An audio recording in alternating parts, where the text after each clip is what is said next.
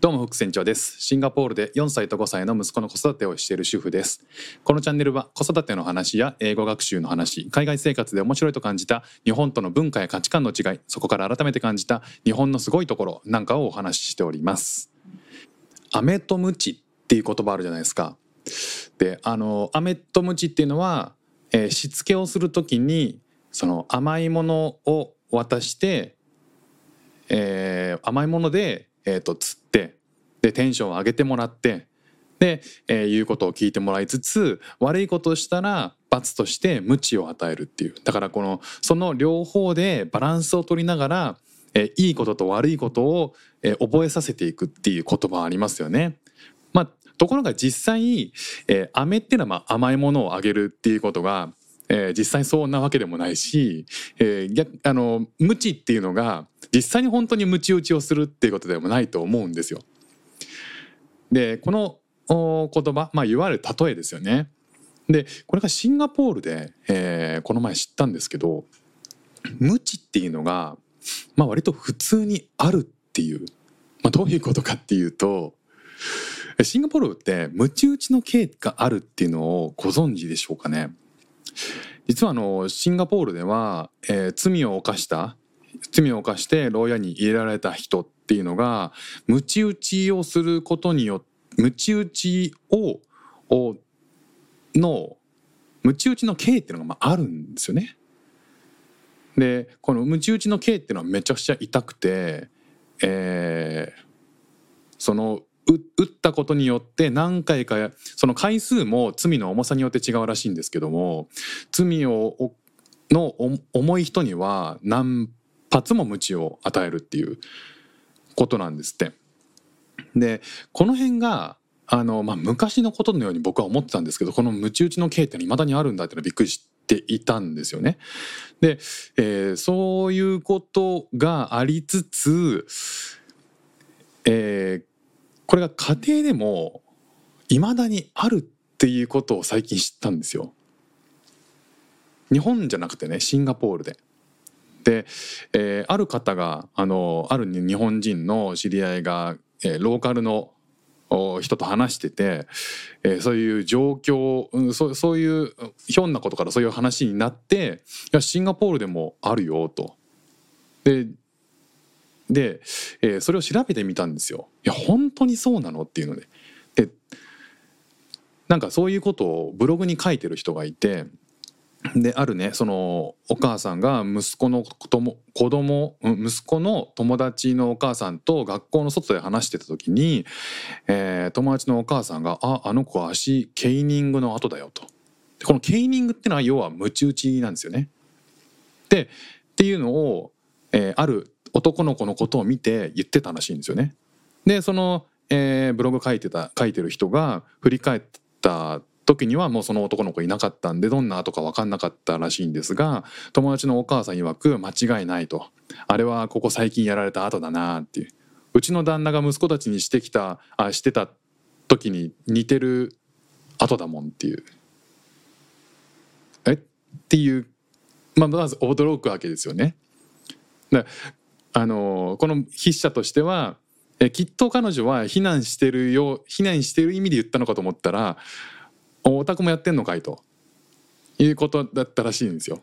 で、えー、聞いたんですって。えご主人ケイニングするの？って。そしたらそのお友達のお母さんが「あするよ。あなたのことはしないの?」いやいや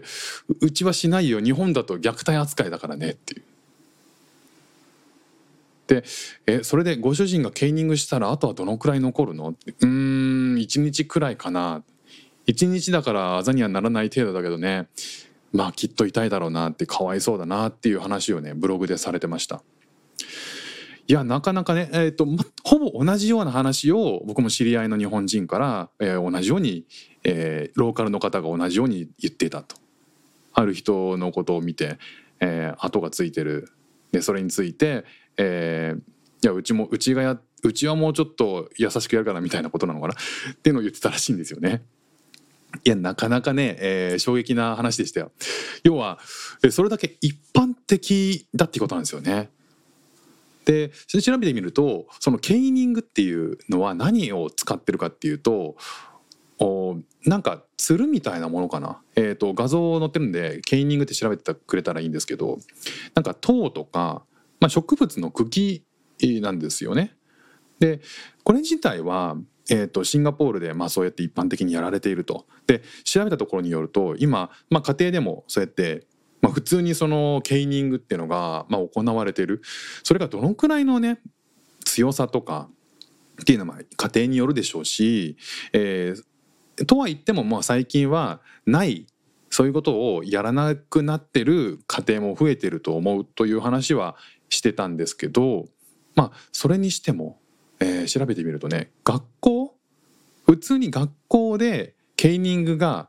許されてると認められてるらしいんですよね。まあこれまた衝撃で。ただ、えこのケイニングができるのは校長先生のみと。もう本当にこうトップの学校のトップが、えー、仕方なく本当に、えー、ケイニングが必要な時のみやるっていうことらしいんですよ。まあ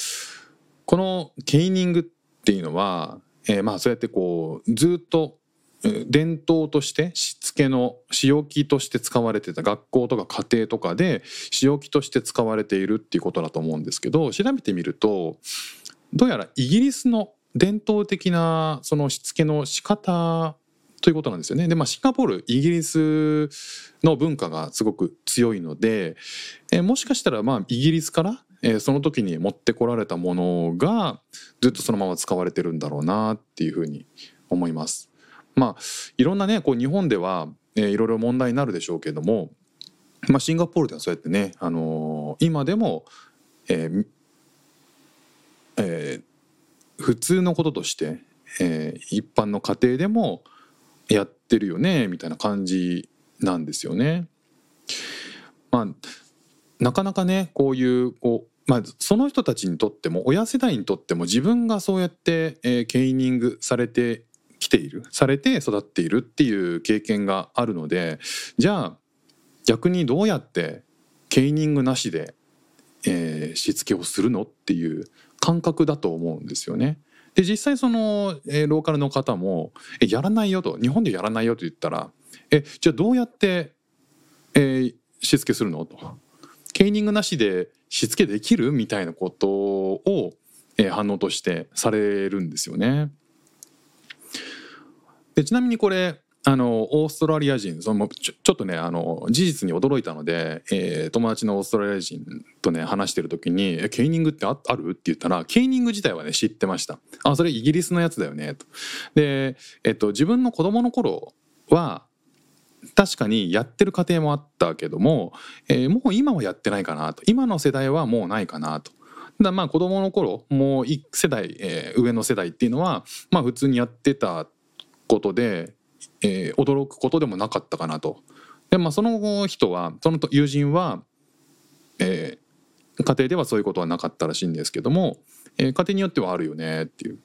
だから俺もともとイギリスの文化だからイギリスで今ないかどうかちょっと分かんないなというふうに言ってたんですよね。だからまあ今度ねあのイギリスの出身の知り合いに会ったらちょっと聞いてみようかなと思うんですけどもまあこのじゃあケイニングがいいか悪いかっていうのは、まあ、国によってもちろん文化も、ね、違いますから、えー、一概には言えないわけなんですけどところがねこのケイニングっていうのはだんだんやってくると子供が大きくなるにつれて子供がそのケイニングに対してあの慣れを慣れが出てくるらしいんですよねだからだんだん大きくなってくるとケイニングが効かなくなってくるで、えーと昔使ってたケイニングはもうなんかこう埃かぶってるみたいな状況になるっていうらしいんですよね。でまあ体にあの痛みを伴う罰っていうこともあればまあ今で言うとねそういったことっていうのがあの日本だと考えにくいですよね。で一方でじゃあ日本ではどういう罰を与えて与えられてきたかなって一般的にはどういうことがあるかなって考えると例えば、えーと、うちの妻なんかねあのよく言ってるんですけど子供の頃、えーと、中庭っていうのがあってなんかその家の中庭に悪いことを兄弟喧嘩したりするとおあのお母さんがその中庭に出してでその中庭っていうのは、まあ、外に出れ出ることはできない屋屋内だけれどもあ家のの外だけれども屋外だけれども敷地内でそれをから外に出ることができないってまあある程度安全が確保された場所なんですけどそこに出させられるんですって。でそれがめちゃくちゃ怖かったというふうに言ってたんですよね。まあ、それって、えー、フィジカルではないけれどもメンタル的に来るわけじゃないですか。だからあのどっちにしてもこうフィジカルでなくてもあメンタルで、えー、ダメージを与えるっていうことはまあ一つの合う一つの無知だったんだろうなと。でまあこういう話ってありますよね。なんかこう昔ですけど今は全然ダメなんか考えにくいですけどね外に出さ出して、えー、しばらく考えなさいみたいなで庭でねなんかぼーっと考えるみたいなことっていうのは結構一般的にあったりとかすると思うんですよね。で学校でもケーニングはないけれども廊下に立ってなさいっていいことって、まあ、バケツ持ってね廊下に立つって、えー、ドラえもんの世界だというありますよね。でそれは、えー、通行するあのその廊下を通る他の生徒たちにクスクス笑われるっていうで惨めな思いをするってこう精神的にダメージを与えるっていう罰の作り方だと思うんですけど、まあ、それはこう社会社会にとって自分がこう辛い思いをして、えー、顧みるっていう、まあ、そういったこう与え方罰の与え方反省のさせ方っていうのがまあこれはこうフィジカルなのかメンタルなのかの違いであってダメージはどっちが重いのかなみたいなのはちょっと考えちゃいましたけどね。もちろんどっちがいい悪いではないと思うんですけどまあ昔からえ今でもこう飴とムチって言葉があるぐらい愛のムチとかねそういうことがあるぐらいムチっていうのがえー、昔から使われてきた言葉として昔からしつけとかに使われてきた言葉なのでそれが今でも使われてるってことはいろんな形を変えてその無知のあり方っていうのが、うん、こう変わって時代によって国とか文化によって変わってきてるんだろうなっていうのは、えー、改めて考えましたよね。じゃあえっと、親がやってきたそのしつけの仕方とか教育ってなかなか変えるのって難しいよなって改めて思うんですよね。なんかこれを考えてる時に思い出したのがうちのあの父親、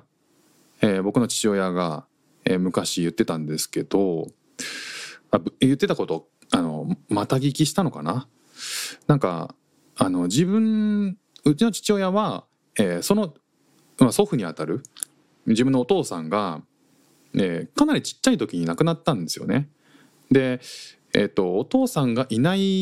くて、えー、兄弟とおばあちゃんの家庭で育てられたんですよ母子家庭で。で、えー、そうなった時にそれでまあ育っていって、えー、僕の僕が生まれて、えー、その教育に関して教育とか育て方に関して結構迷ったらしいんですよね。なんか自分に父親がいなくて父親からどう育てられたかが分かんないから、えー、自分も息子に対してどう接していいか分かんないというふうに言ってたらしいんですよ。でも僕それを聞いてうんそんなもんかなってまあその時はね子供いなかったんで分かんなかった。で、まあ、今自分に息子ができてで父親からどういうふうな教育をされてきたかはある程度まあ記憶としてあるけれどもそれをうんまあそれが唯一、えー、父親のやり方だったので、まあ、育てるっていう親の在り方だったので、えー、それに、えー、それそれがまあある程度こうなんか一つのこれをやろうかやらないか。自分の子供に対してやろうかやらないかっていうのは判断軸ではあると思うんですよ。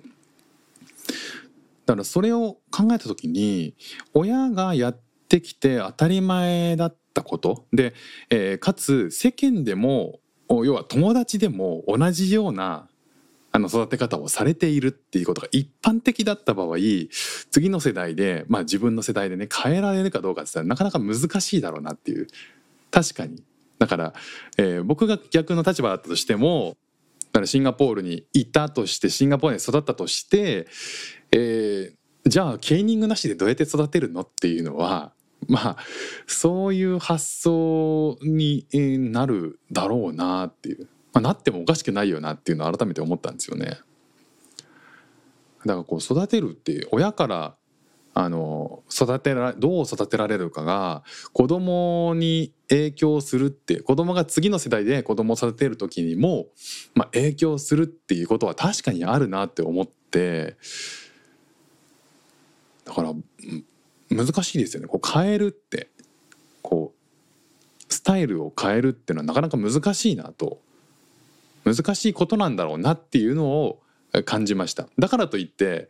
えー、じゃあ自分がその頃一世あの自分が育てられてた時の育てられ方でそのまま、えー、息子にやろうとは思ってないので、まあ、どこを取ってどこを取らないか。であの外の世界を見ていいものは取り入れるしああ違うなと思ったものはやめるしっていう、まあ、そうやって、えー、親がいろいろこう外を見るしかないだろうなってっていうふうに改めて思いましたね。いや結構衝撃だったんですよねこのケイニング。でなんかあのケイニングっていうのを、えー、と調べてみるとあの